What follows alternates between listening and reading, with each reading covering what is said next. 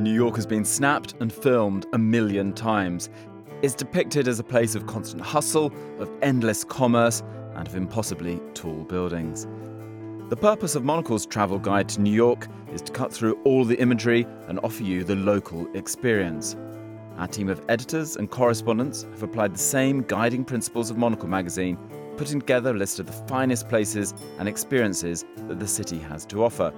This is New York, so options aren't a problem. Monocle's travel guide will help you explore the city at your own pace and make it a trip to remember. New York is a place of talent, noise, and energy. It's not a place that just embodies the American dream, it's also the Puerto Rican, Polish, and Italian dream. It's the dream of the millions of migrants that made it and continue to feed it. New York is both industrial and industrious. You can see everything from Art Deco to Beaux Arts edifices. But we're fans of little design details too. The hidden rooftops, neon signs, wooden benches, water containers, and fonts that get well below the surface of the metropolis. From small Soho outlets to the temples of commerce on Fifth Avenue, this is a city built for retail. As you'd expect from a town with so much fashion industry clout, the world's powerhouse brands all have flagships here. And there are always surprises in this city that strives to be bigger and bolder.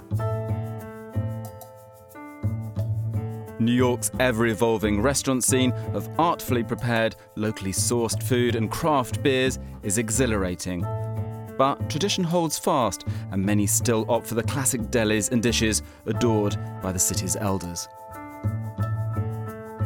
New York's coffee revolution has spread across its five boroughs, evoking a time when the city's coffee houses sat at the centre of its trade expansion. The shops at the forefront of New York's contemporary coffee boom focus intensely on origin and preparation.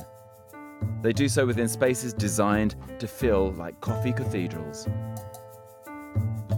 The times, as they are inclined to do, have changed this city. Some bemoan lost grit and gentrification, but there's still a great and very real city here for all to explore.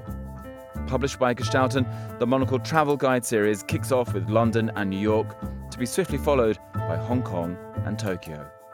Cities are fun. Let's explore.